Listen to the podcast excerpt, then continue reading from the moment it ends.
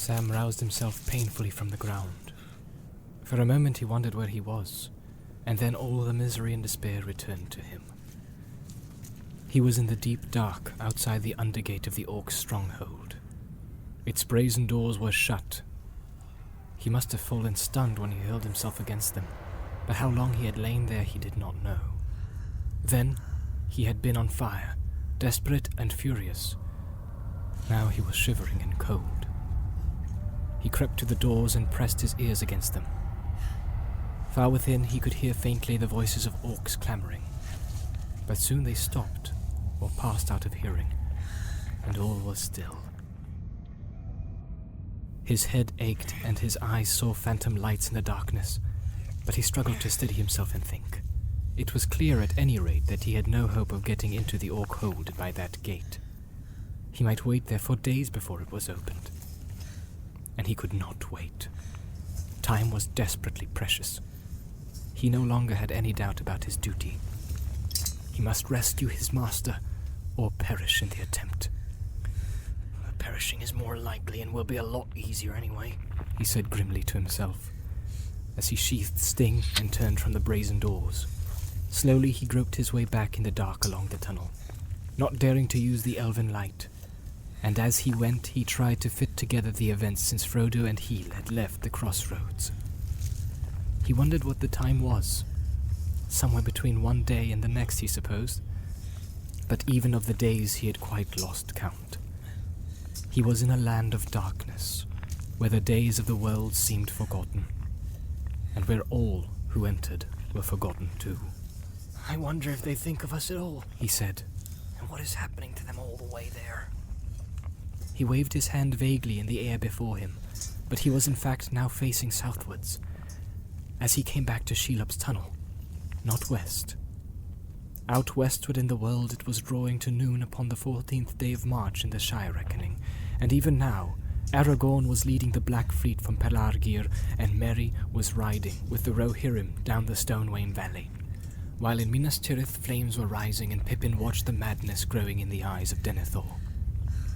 Yet amid all their cares and fear, the thoughts of their friends turned constantly to Frodo and Sam. They were not forgotten, but they were beyond aid, and no thought could yet bring any help to Samwise Hamfast's son. He was utterly alone. He came back at last to the stone door of the Orc Passage, and still unable to discover the catch or bolt that held it, he scrambled over as before and dropped softly to the ground. Then he made his way stealthily to the outlet of Shelob's tunnel, where the rags of her great web were still blowing and swaying in the cold airs. For cold they seemed to Sam after the noisome darkness behind. But the breath of them revived him. He crept cautiously out. All was ominously quiet. The light was no more than that of dusk at a dark day's end. The vast vapors that arose in Mordor and went streaming westward passed low overhead. A great welter of cloud and smoke now lit again beneath with a sullen glow of red. Sam looked up towards the Orc Tower, and suddenly from its narrow windows lights stared out like small red eyes. He wondered if they were some signal. His fear of the Orcs, forgotten for a while in his wrath and desperation, now returned. As far as he could see, there was only one possible course for him to take. He must go on and try to find the main entrance to the dreadful tower. But his knees felt weak, and he found that he was trembling. Drawing his eyes down from the tower and the horns of the cleft before him, he forced his unwilling feet to obey him, and slowly, listening with all his ears, peering into the dense shadows of the rocks beside the way, he retraced his steps. Past the place where Frodo fell, and still the stench of Shelob lingered. And then on and up, until he stood again in the very cleft where he had put on the ring, and seen Shagrat's company go by. There he halted and sat down. For the moment he could drive himself no further. He felt that if once he went beyond the crown of the pass and took one step veritably down into the land of Mordor, that step would be irrevocable. He could never come back. Without any clear purpose, he drew the ring and put it on again. Immediately he felt the great burden of its weight, and felt afresh, but now more strong and urgent than ever, the malice of the Eye of Mordor, searching, trying to pierce the shadows that it had made for its own defense, but which now hindered it in its unquiet and doubt. As before, Sam found that his hearing was sharpened, but that to his sight the things of this world seemed thin and vague. The rocky walls of the path were pale, as if seen through a mist, but still at a distance. He heard the bubbling of Shelob in her misery. And harsh and clear, and very close it seemed, he heard cries, and the clash of metal. He sprang to his feet and pressed himself against the wall beside the road. He was glad of the ring, for here was yet another company of orcs on the march, or so at first he thought. Then suddenly he realized that it was not so. His hearing had deceived him. The orc cries came from the tower, whose topmost horn was now right above him, on the left hand of the cleft. Sam shuddered and tried to force himself to move. There was plainly some devilry going on. Perhaps in spite of all orders the cruelty of the orcs had mastered them, and they were tormenting Frodo, or even savagely hacking him to pieces. He listened, and as he did, a gleam of hope came to him. There could not be much doubt. There was fighting in the tower. The orcs must be at war amongst themselves. Shagrat and Gorbag had come to blows. Faint as was the hope that his guest brought him, it was enough to rouse him. There might just be a chance. His love for Frodo rose above all other thoughts, and forgetting his peril, he cried aloud. Coming, Mr. Frodo! He ran forward to the climbing path and over it. At once the road turned left and plunged steeply down. Sam had crossed into Mordor. He took off the ring, moved it maybe by some steep premonition of danger, though to himself he thought only that he wished to see more clearly. Better to have a look at the worst. He muttered. No good blundering about in a fog. Hard and cruel and bitter was the land that met his gaze. Before his feet, the highest ridge of the Ephel Duaths fell steeply in great cliffs down into a dark trough, on the further side of which there rose another bridge, much lower, its edge notched and jagged, with crags like fangs that stood out black against the red light behind them. It was the grim Morgai, the inner ring of the fences of the land. Far beyond it, but almost straight ahead, across a wide lake of darkness dotted with tiny fires, there was a great burning glow. And from it rose in huge columns a swirling smoke, dusty red at the roots, black above where it merged into the billowing canopy that roofed in all the accursed land. Sam was looking at Orodruin, the mountain of fire.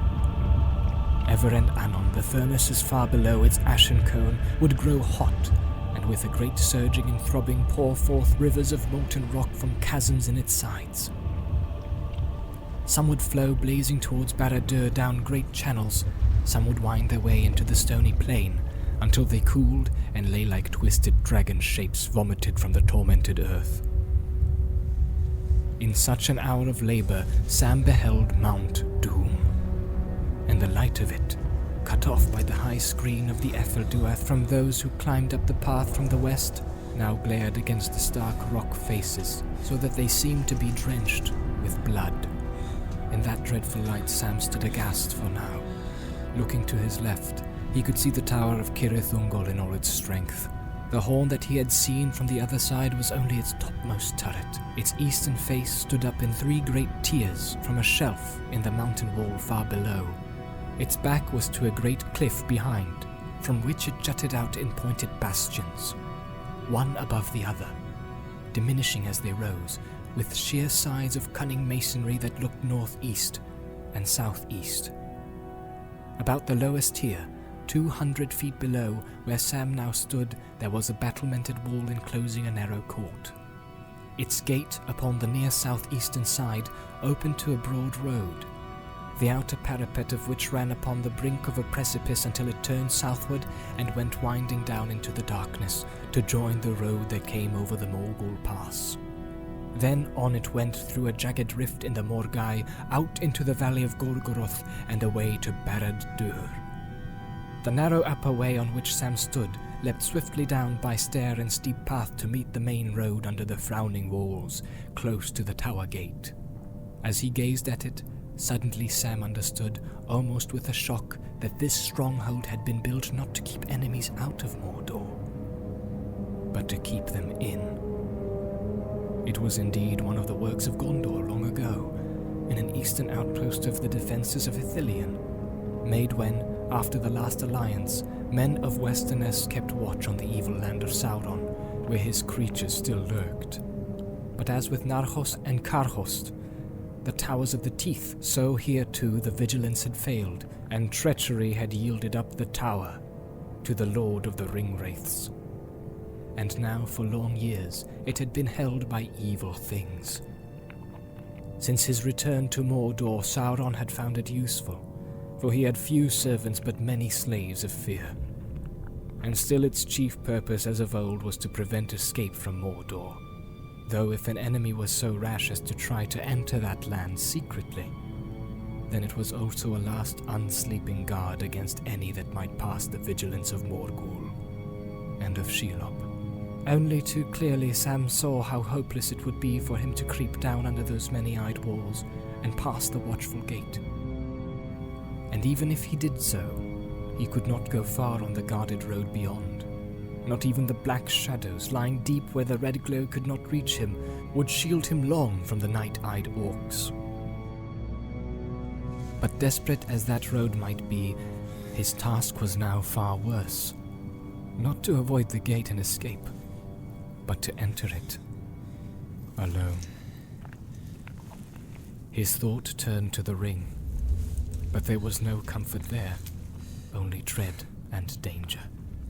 No sooner had he come in sight of Mount Doom, burning far away, than he was aware of a change in his burden.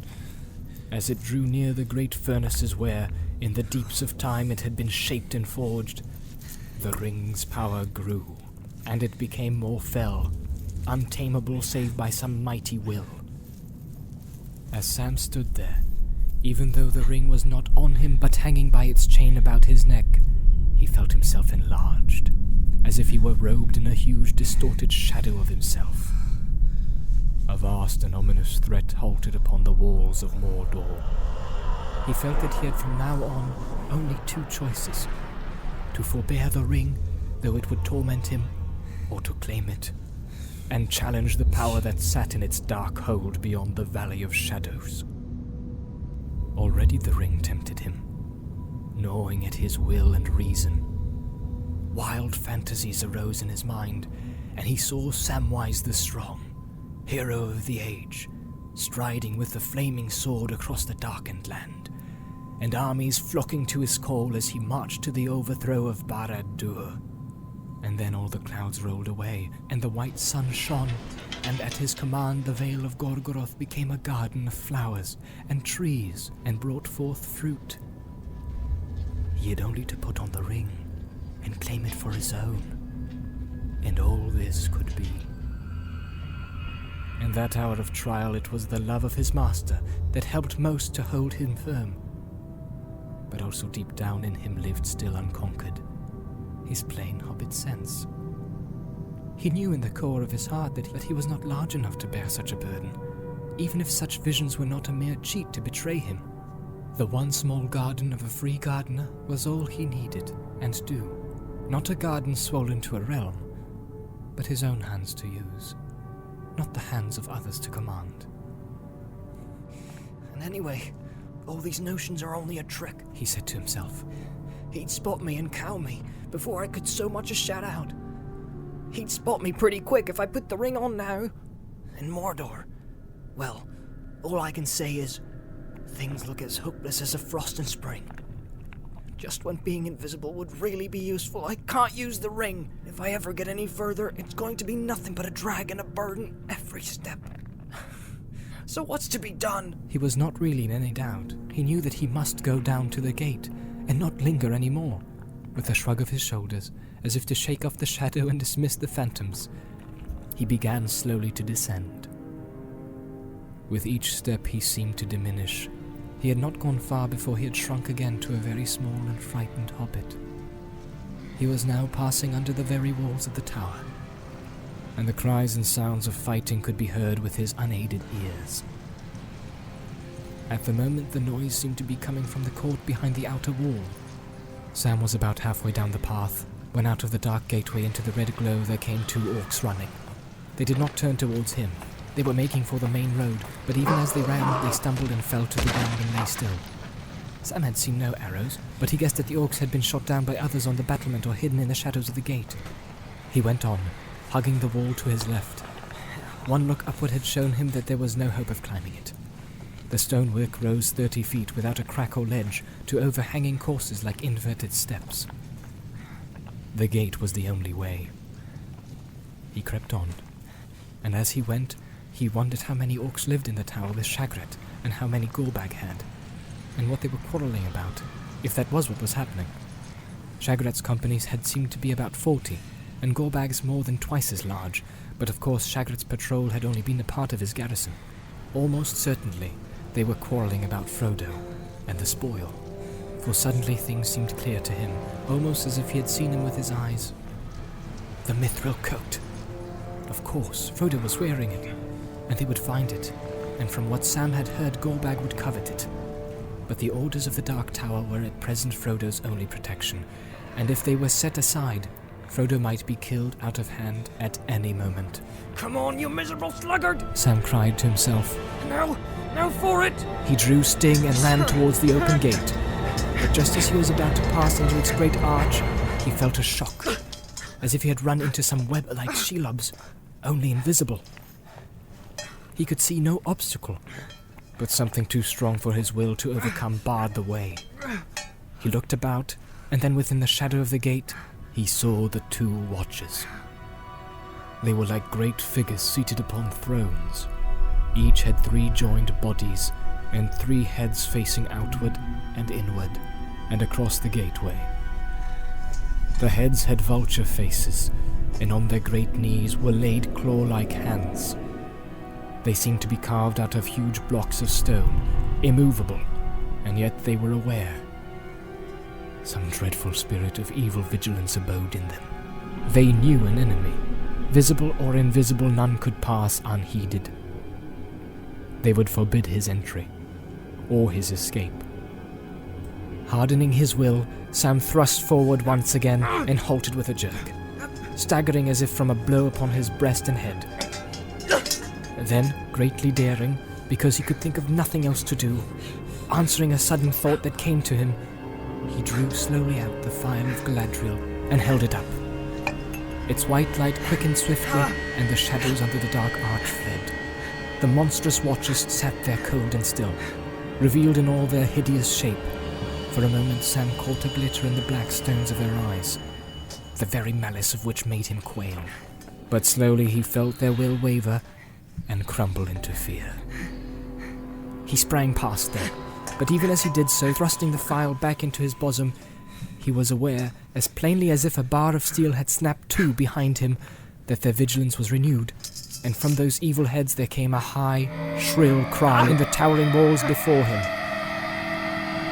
Far up above, like an answering signal, a harsh bell clanged a single stroke. Done it, said Sam. Now I've rung the front door bell. Well, come on, somebody! He cried. Tell Captain Shagrat that the great elf warrior has called, and with his elf sword too! There was no answer. Sam strode forward, Sting glittered blue in his hand. The courtyard lay in deep shadow, but he could see that the pavement was strewn with bodies. Right at his feet were two orc archers with knives sticking in their backs. Beyond lay many more shapes, some singly as they had been hewn down or shot, others in pairs, still grappling one another, dead in the very throes of stabbing, throttling, biting. The stones were slippery with dark blood. Two liveries Sam noticed, one marked by the red eye, the other by a moon disfigured with the ghastly face of death. But he did not stop to look more closely. Across the court, a great door at the foot of the tower stood half open, and a red light came through. a large orc lay dead upon the threshold. Sam sprang over the body and went in, and then he peered about at a loss. A wide and echoing passage led back from the door towards the mountainside. It was dimly lit with torches flaring in the brackets on the walls, but its distant end was lost in gloom. Many doors and openings could be seen on this side and that, but it was empty save for two or three more bodies sprawling on the floor. From what he had heard of the captain's talk, Sam knew that, dead or alive, Frodo would most likely be found in a chamber high up in the turret far above. But he might search for a day before he found the way. It'll be near the back, I guess. Sam muttered. The whole tower climbs backwards like. And, anyway, I'll better follow these lights. He advanced down the passage, but slowly now, each step more reluctant. Terror was beginning to grip him again. There was no sound save the rap of his feet, which seemed to grow in an echoing noise, like the slapping of great hands upon the stones. The dead bodies, the emptiness, the dank black walls that in the torchlight seemed to drip with blood, the fear of sudden death lurking in doorway or shadow, and behind all his mind, the waiting, watchful malice at the gate. It was almost more than he could screw himself to face. He would have welcomed a fight, with not too many enemies at the time, rather than this hideous, brooding uncertainty. He forced himself to think of Frodo, lying bound or in pain or dead somewhere in his dreadful place.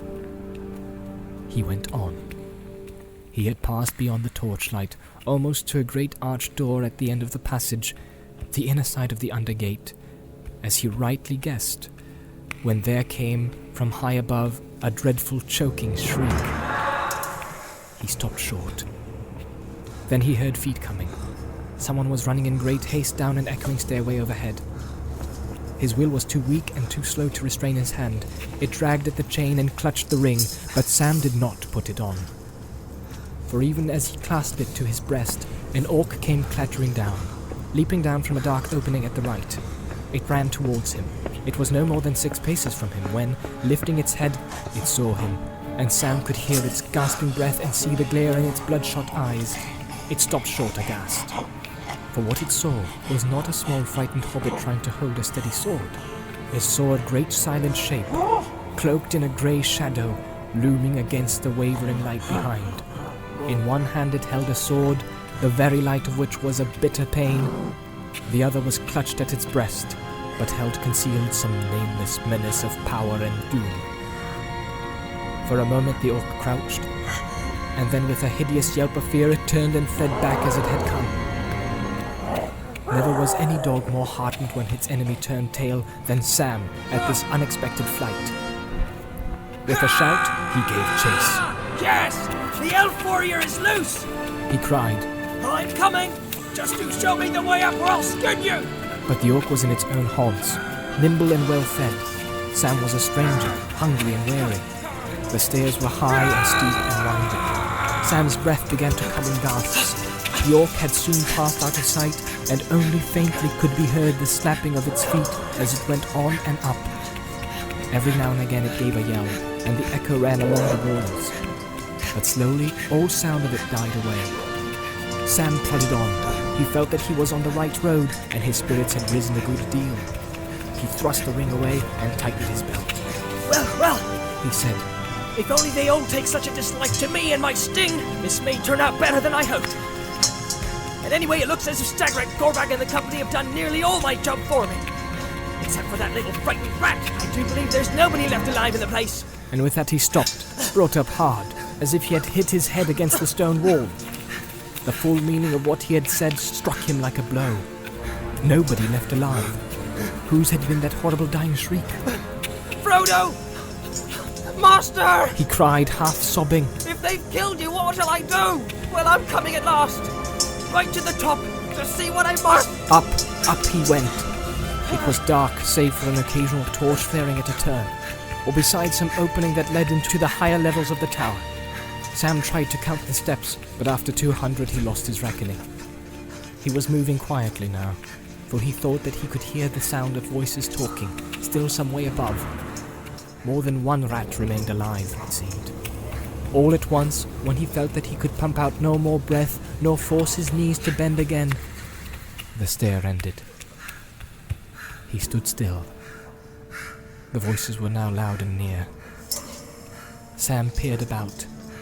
He had climbed right to the flat roof of the third and highest tier of the tower, an open space, about twenty yards across, with a low parapet.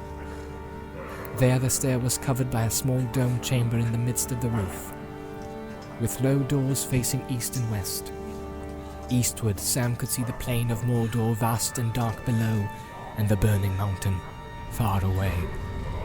A fresh turmoil was surging in its deep wells, and the rivers of fire blazed so fiercely that even at its distance of many miles, the light of them lit the tower top with a red glare. Westward, the view was blocked by the base of the great turret that stood at the back of this upper court and reared its horn high above the crest of the encircling hills. Light gleamed in the window slit. Its door was not ten yards from where Sam stood.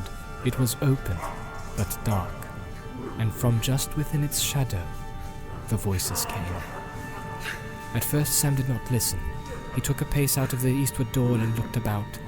At once, he saw that up there the fighting had been fiercest. All the court was choked with dead orcs, all their severed and scattered heads and limbs.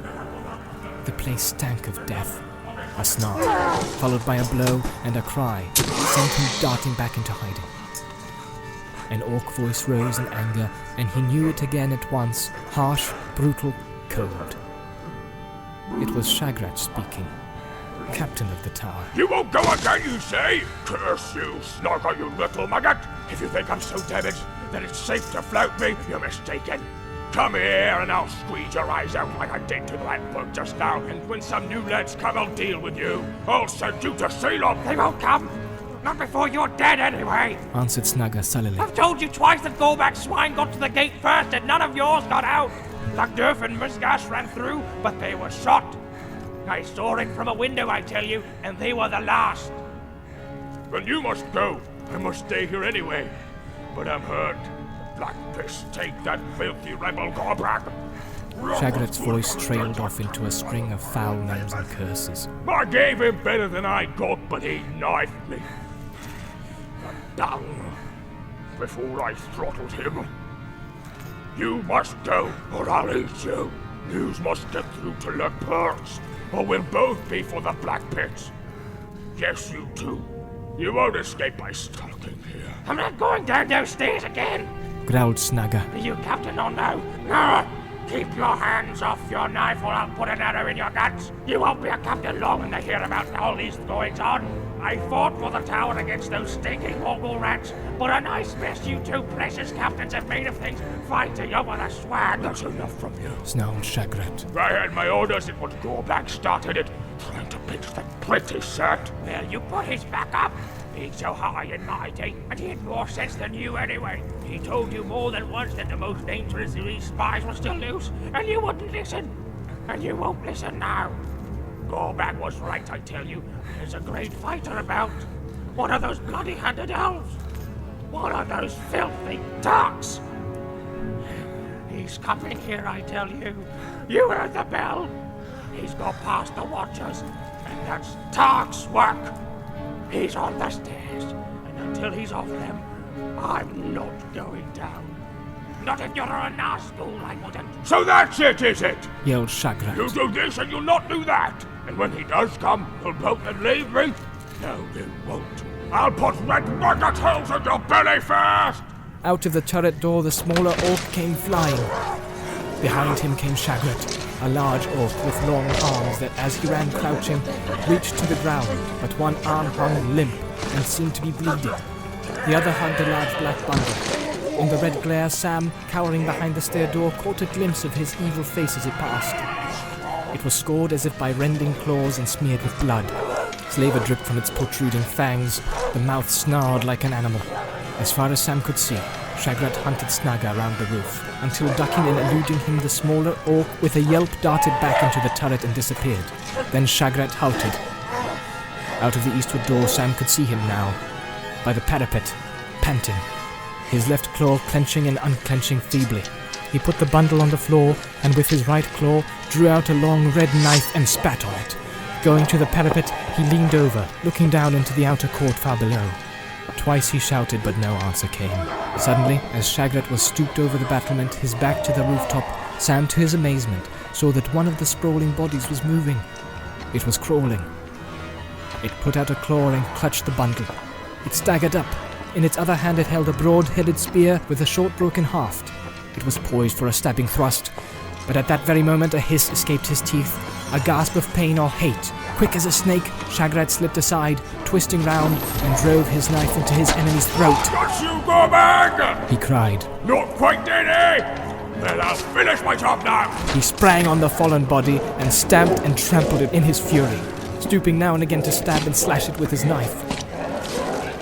Satisfied at last, he threw back his head and let out a horrible gurgling yell of triumph. Then he licked his knife and put it between his teeth, and catching up the bundle, he came loping towards the near door of the stairs. Sam had no time to think. He might have slipped out of the door, but hardly without being seen, and he could not have played hide and seek with this hideous orc for long. He did what was probably the best thing he could have done. He sprang out to meet Shagrat with a shout. He was no longer holding the ring, but it was there, a hidden power, a cowing menace to the slaves of Mordor. And in his hand was Sting, and its light smote the eyes of the orc like a glitter of cruel stars in the terrible elf countries, the dream of which was a cold fear to all his kind. And Shagrat could not both fight and keep hold of his treasure. He stopped, growling, baring his fangs. Then, once more, orc fashion, he leapt aside, and as Sam sprang at him, using the heavy bundle as both shield and weapon, he thrust it hard into his enemy's face. Sam staggered, and before he could recover, Shagrat darted past and down the stairs. Sam ran after him, cursing, but he did not go far. Soon the thought of Frodo returned to him, and he remembered that the other orc had gone back into the turret. Here was another dreadful choice, and he had no time to ponder it. If Shagrat got away, he would soon get help and come back, but if Sam pursued him, the other orc might do some horrible deed up there. And anyway, Sam might miss Shagrat or be killed by him. He turned quickly and ran back up the stairs. Wrong again, I expect. He sighed. It's my job to go right up to the top first. Whatever happens afterward. Away below, Shagrat went leaping down the stairs and out over the court and through the gaze, bearing his precious burden. If Sam could have seen him and known the grief that his escape would bring, he might have quailed.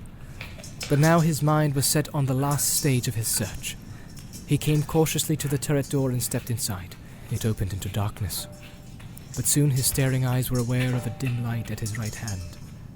It came from an opening that led to another stairway, dark and narrow. It appeared to go winding up the turret along the inside of its round outer wall.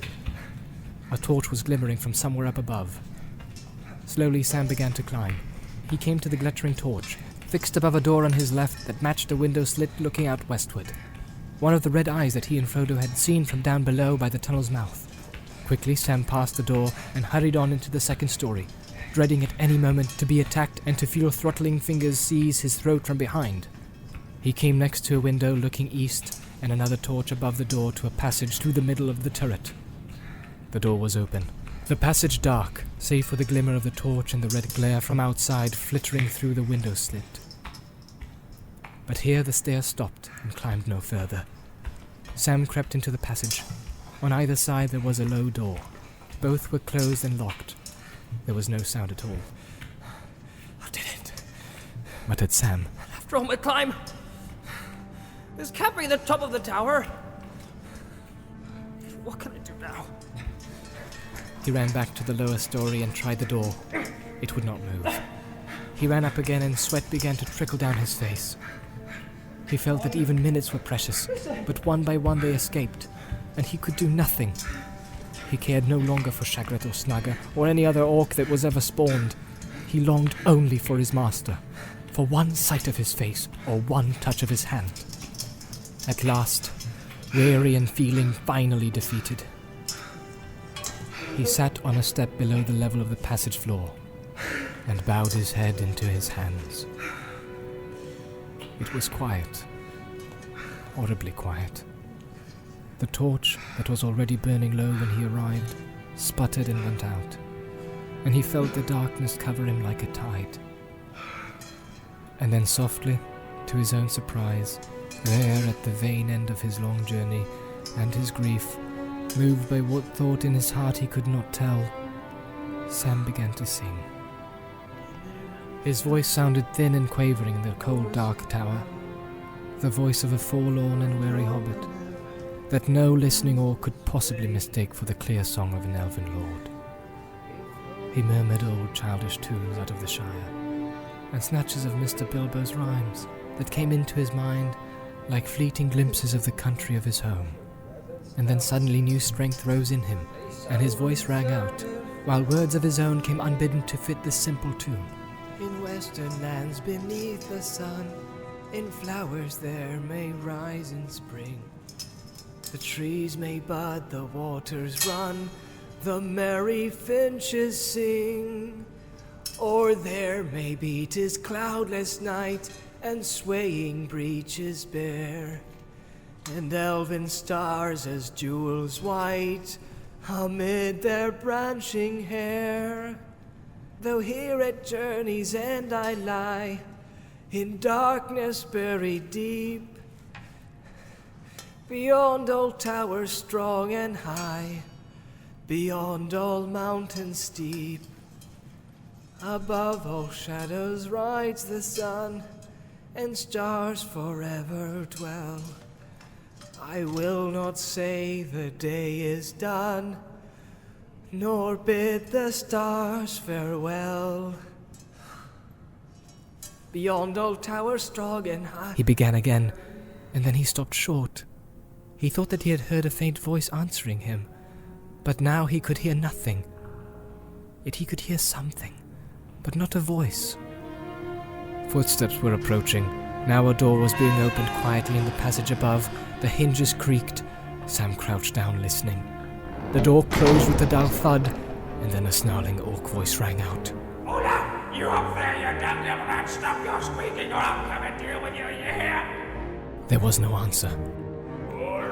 Growled Snaga. I'll come and have a look at you all the same and see what you're up to. The hinges creaked again, and Sam, now peering over the corner of the passage threshold, saw a flicker of light in an open doorway and the dim shape of an orc coming out. He seemed to be carrying a ladder. Suddenly, the answer dawned on Sam. The topmost chamber was reached by a trap door in the roof of the passage. Snaga thrust the ladder upwards, steadied it, and then clambered out of sight. Sam heard a bolt drawn back.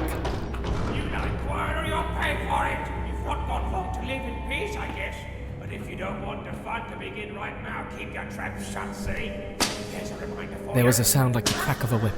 At that, rage blazed in Sam's heart to a sudden fury. He sprang up, ran, and went up the ladder like a cat.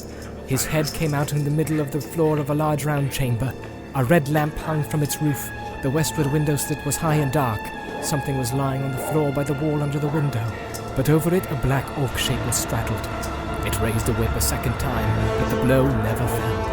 With a cry, Sam leapt across the floor, sting in hand. The orc wheeled round, but before it could make a move, Sam slashed its whip hand from its arms. Howling with pain and fear, but desperate, the orc charged head down at him. Sam's next blow went wide, and thrown off his balance, he fell backwards, clutching at the orc as it stumbled over him. Before he could scramble up, he heard a cry and a thud. The orc, in its wild haste, had tripped on the ladder head and fallen through the trapdoor. Sam gave no more thought to it. He ran to the figure huddled on the floor. It was Frodo. He was naked, lying as if in a swoon on a heap of filthy rags. His arm was flung up, shielding his head, and across his side there ran an ugly whip wheel. Frodo! Frodo! Mr. Frodo, my dear! Cried Sam, tears almost blinding him. It's Sam! I've come! He half lifted his master and hugged him to his breast. Frodo opened his eyes. Am I, am I still dreaming? He muttered. But the other dream's horrible. You're not dreaming at all, Master. Said Sam. It's real. It's me. I've come. Oh, I can hardly believe it. Said Frodo, clutching him. There was an orc with a whip. And then it turns into Sam. But I wasn't dreaming after all. When I heard that singing down below and I tried to answer, it was you. It was indeed, Mr. Frodo. I've given up hope almost. I couldn't find you. Well, you have now, Sam. Dear Sam. said Frodo. And he lay back in Sam's gentle arms, closing his eyes like a child at rest, when night fears were driven away by some loved voice or hand. Sam felt that he could sit like that in endless happiness, but it was not allowed. It was not enough for him to find his master. He had still to try and save him. He kissed Frodo's forehead. Come, wake up, Mr. Frodo. He said, trying to sound as cheerful as he had when he had drew back the curtains at Bag End on a summer's morning. Frodo sighed and sat up. Where are we? How did I get here? He asked, There's no time for tales till we get somewhere else, Mr. Frodo. Said Sam. But you're at the top of that tower that you and me saw from far away, down by the tunnel before the orcs got you. How long ago that was, I don't know. More than a day, I guess. Only that. said Frodo. It seems weeks. You must tell me all about it if we get a chance. Something hit me, didn't it? And I fell into darkness and foul dreams. And woke that found that waking was worse. Orcs were all around me. I think they had just been pouring some horrible burning drink down my throat. My head grew clear, but I was aching and weary. They stripped me of everything. And then two great brutes came and questioned me. Questioned me until I thought I should go mad. Standing over me, gloating, fingering their knives. I'll never forget their claws and eyes. Won't if you talk about them, Mr. Frodo. said Sam. And if we don't want to see them again, the sooner we get going, the better. Can you walk? Yes. I can walk. said Frodo, getting up slowly. I am not hurt, Sam. Only I feel very tired. And I have a pain here. He put his hand to the back of his neck above his left shoulder. He stood up, and it looked to Sam as if he was clothed in flame. His naked skin was scarlet in the light of the lamp above. Twice he paced across the floor. That's better. He said, his spirits rising a little. I didn't dare move when I was left alone. Or one of the guards came until the yelling and fighting began. The two big brutes. They quarreled, I think. Over me and my things. I lay here terrified, and all went deadly silent. And that was worse. Yes, they quarreled seemingly. said Sam. There must have been a couple of hundred of these dirty creatures in this place. A bit of a tall order from Sam Gamgee, as you might say. But they've done all the killing of themselves. That's lucky. But it's too long to make a song about it. Till we're out of here. Now what's to be done? You can't go walking in the Black Land with naught but your skin, Mr. Frodo. They've taken everything, Sam. Said Frodo. Everything I had. Do you understand? Everything! He cowered on the floor again with bowed head, as his own words brought home to him the fullness of the disaster, and despair overwhelmed him. The quest has failed, Sam. Even if we get out of here, we can't escape. Only elves can escape. Away. Away out of Middle Earth. Far away over the sea. If, if even that is enough to keep the shadow out. No, not everything, Mr. Frodo. And it hasn't failed. Not yet. I took it, Mr. Frodo. Begging your pardon. And I've kept it safe. It's round my neck now. And a terrible burden it is, too. Sam fumbled for the ring and its chain. But I suppose we must take it back. Now it has come to it. Sam felt reluctant to give up the ring and burden his master with it again, You've got it! gasped Frodo. You've got it here! Sam, you're a marvel! Then quickly and strangely his tone changed. Give it to me! He cried, standing up, holding out a trembling hand. Give it to me at once! You can't have it! All right, Mr. Frodo. said Sam, rather startled. Here it is. Slowly, he drew the ring out and passed the chain over his head. But you're in the land of Mordor now, sir. When you get out, you'll see the fiery mountain at all. You'll find the ring very dangerous now and very hard to bear. If it's too hard of a job, I could share it with you, maybe. No! No! cried Frodo, snatching the ring and chain from Sam's hands. No, you won't! You thief! He panted, staring at Sam with eyes wide with fear and enmity. Then, suddenly clasping the ring in one clenched fist, he stood aghast.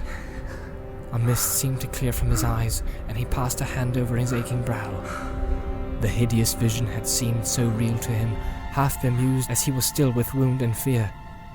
Sam had changed before his very eyes into an orc again, leering and pawing at his treasure, a foul little creature with greedy eyes and a slobbering mouth. But now the vision had passed. There was Sam kneeling before him, his face wrung with pain as if he had been stabbed in the heart. Tears welled from his eyes. Oh, Sam, Cried Frodo. what have I said? What have I done? Oh, forgive me. After all you've done, it is a horrible power of the ring. I wish it had never, never been found. But don't mind me, Sam. I must carry the burden to the end. It can't be altered. You can't come between me and this doom. That's all right, Mr. Frodo. said Sam, rubbing his sleeve across his eyes. I understand. But I can still help, can't I? I've got to get you out of here. At once, see? But first, you want some clothes and gear and then some food. The clothes will be the easiest part, as we're in Mordor, we'd best dress up Mordor fashion. And anyway, there isn't no choice. It'll have to be orc stuff for you, Mr. Frodo, I'm afraid. And for me too, if, if we go together. We'd best match. Now, now put this round you. Sam unclasped his grey cloak and cast it about Frodo's shoulders. Then, unslinging his pack, he laid it on the floor. He drew Sting from his sheath. Hardly a flicker was to be seen upon its blade. I was forgetting this, Mr. Frodo. No, they didn't get everything. You lent me Sting, if you if you remember, and the lady's glass. I've got them both still. But lend them to me a little longer, Mr. Frodo. I must go and see what I can find. You stay here. Walk about a bit and ease your legs. I shan't be long. I shan't have you go far. Take care, Sam, Said Frodo. and be quick. There may be orcs still alive, lurking in wait. I've got to chance it. Said Sam. He stepped to the trapdoor and slipped down the ladder. In a minute, his head reappeared. He threw a long knife on the floor. There's something that might be useful. He said, He's dead, the one that whipped you. Broke his neck, it seems, in his hurry. Now you draw up the ladder if you can, Mr. Frodo, and don't you let it down till you hear me call the password. Elbereth, I'll call. What the elves say, no orc would say that. Frodo sat for a while and shivered, dreadful fears chasing one another through his mind. Then he got up, drew the grey elven cloak about him, and to keep his mind occupied, began to walk to and fro, prying and peering into every corner of his prison. It was not very long, though. Fear made it seem an hour at least before he heard Sam's voice calling softly from below. Elbereth! Elbereth! Frodo let down the light ladder. Up came Sam, puffing, heaving a great bundle on his head. He let it fall with a thud. Quick now, Mr. Frodo. He said, I've had a bit of a search to find anything small enough for the likes of us. We'll have to make do. But we must hurry. I've met nothing alive, and I've seen nothing, but I'm not easy. I think this place is being watched. I can't explain it, but, well, it seems to me as if one of those foul flying riders was about. Up in the blackness where he can't be seen. He opened the bundle. Frodo looked in disgust at the contents, but there was nothing for it. He had to put the things on, or go naked. There were long hairy breeches of some unclean beast fell, and a tunic of dirty leather. He drew them on. Over the tunic went a coat of stout ring mail, short for a full-sized orc, too long for Frodo and heavy. About it he clasped a belt, at which there hung a short sheath, holding a broad-bladed stabbing sword. Sam had brought several orc helmets. None of them fitted Frodo well enough. A black cap with iron rim and iron hoops covered with leather upon which the evil eye was painted in red above the beak-like nose guard. The Morgul stuff, Gorbag's gear, was a better fit and better made. Said Sam. But it won't do, I guess, to go carrying his tokens into Mordor. Not after this business here. Well, there you are, Mr. Frodo. A perfect little orc, if I may make so bold. At least you would be if we could cover your face with a mask. Give you longer arms and make you bow legged. Still, this will hide some of the telltales. He put a large black cloak around Frodo's shoulders. Now you're ready. You can pick up a shield as we go. What about you, Sam? Said Frodo. Aren't we going to match? Well, Mr. Frodo, I've been thinking. Said Sam. I'd best not leave any of my stuff behind, and we can't destroy it. And I can't wear orc mail over all my clothes, can I? I'll just have to cover up. He knelt down and carefully folded his elven cloak. It went into a surprisingly small roll. This he put into his pack and lay on the floor. Standing up, he slung it behind his back, put an orc helm on his head, and cast another black cloak about his shoulders. There, He said, now we match. It's near enough. And now we must be off. I can't go all the way at the run, Sam, said Frodo with a wry smile. I hope you've made inquiries about inns along the road. Or have you forgotten about food and drink? Save me, but so I had. Said Sam. He whistled in dismay. Bless me, Mr. Frodo. But you've gone and made me that hungry and thirsty. I don't know when drop or morsel had last passed my lips. I'd forgotten it, trying to find you. But let me think. Last time I looked, I've got enough of that waybread and of what Captain Faramir gave us to keep me on my legs for a couple of weeks at a pinch. But if there's a drop left in my bottle, there's no more. That's not gonna be enough for two, nohow. Don't orcs eat? And don't they drink? Or do they just live on foul air and poison? No, they eat and drink, Sam. The shadow that bred them can only mock. It cannot make. Not real new things on its own. I don't think it gave life to the orcs. It only ruined them and twisted them. And if they are to live at all, they have to live like other living creatures. Foul waters and foul meats they'll take if they can get no better. But not poison. They fed me, and so I'm better off than you. There must be food and water somewhere in this place. But there's no time to look for 'em. Said Sam. Well, things are a bit better than you think. Said Frodo. I've had a bit of luck while you were away. Indeed, they did not take everything. I found my food bag among some rags on the floor. They rummaged it, of course, but I guess they disliked the very look and smell of the lembas. Worse than Gollum did. It's scattered about, and some of it's trampled and broken, but I've gathered it together. It's not far short of what you've got, but they've taken Faramir's food and they've slashed up my water bottle. Well, there's no more to be said. Said Sam. We've got enough to start on, but the water's going to be a bad business. But come, Mr. Frodo, off we go, or a whole lake of it won't do us any good. Not till you've had a mouthful, Sam. Said Frodo. I won't budge. Here, take this elven cake and drink the last drop of your bottle. The whole thing is quite hopeless, so it's no good worrying about tomorrow. It probably won't come. At last they started. Down the ladder they climbed, and then Sam took it and laid it in the passage behind the huddled body of the fallen orc. The stair was dark, but on the rooftop the glare of the mountain could still be seen, though it was dying down now to a sullen red. They picked up two shields to complete their disguise and went on. Down the great stairway they plodded. The high chamber of the turret behind, where they had met again, seemed almost homely.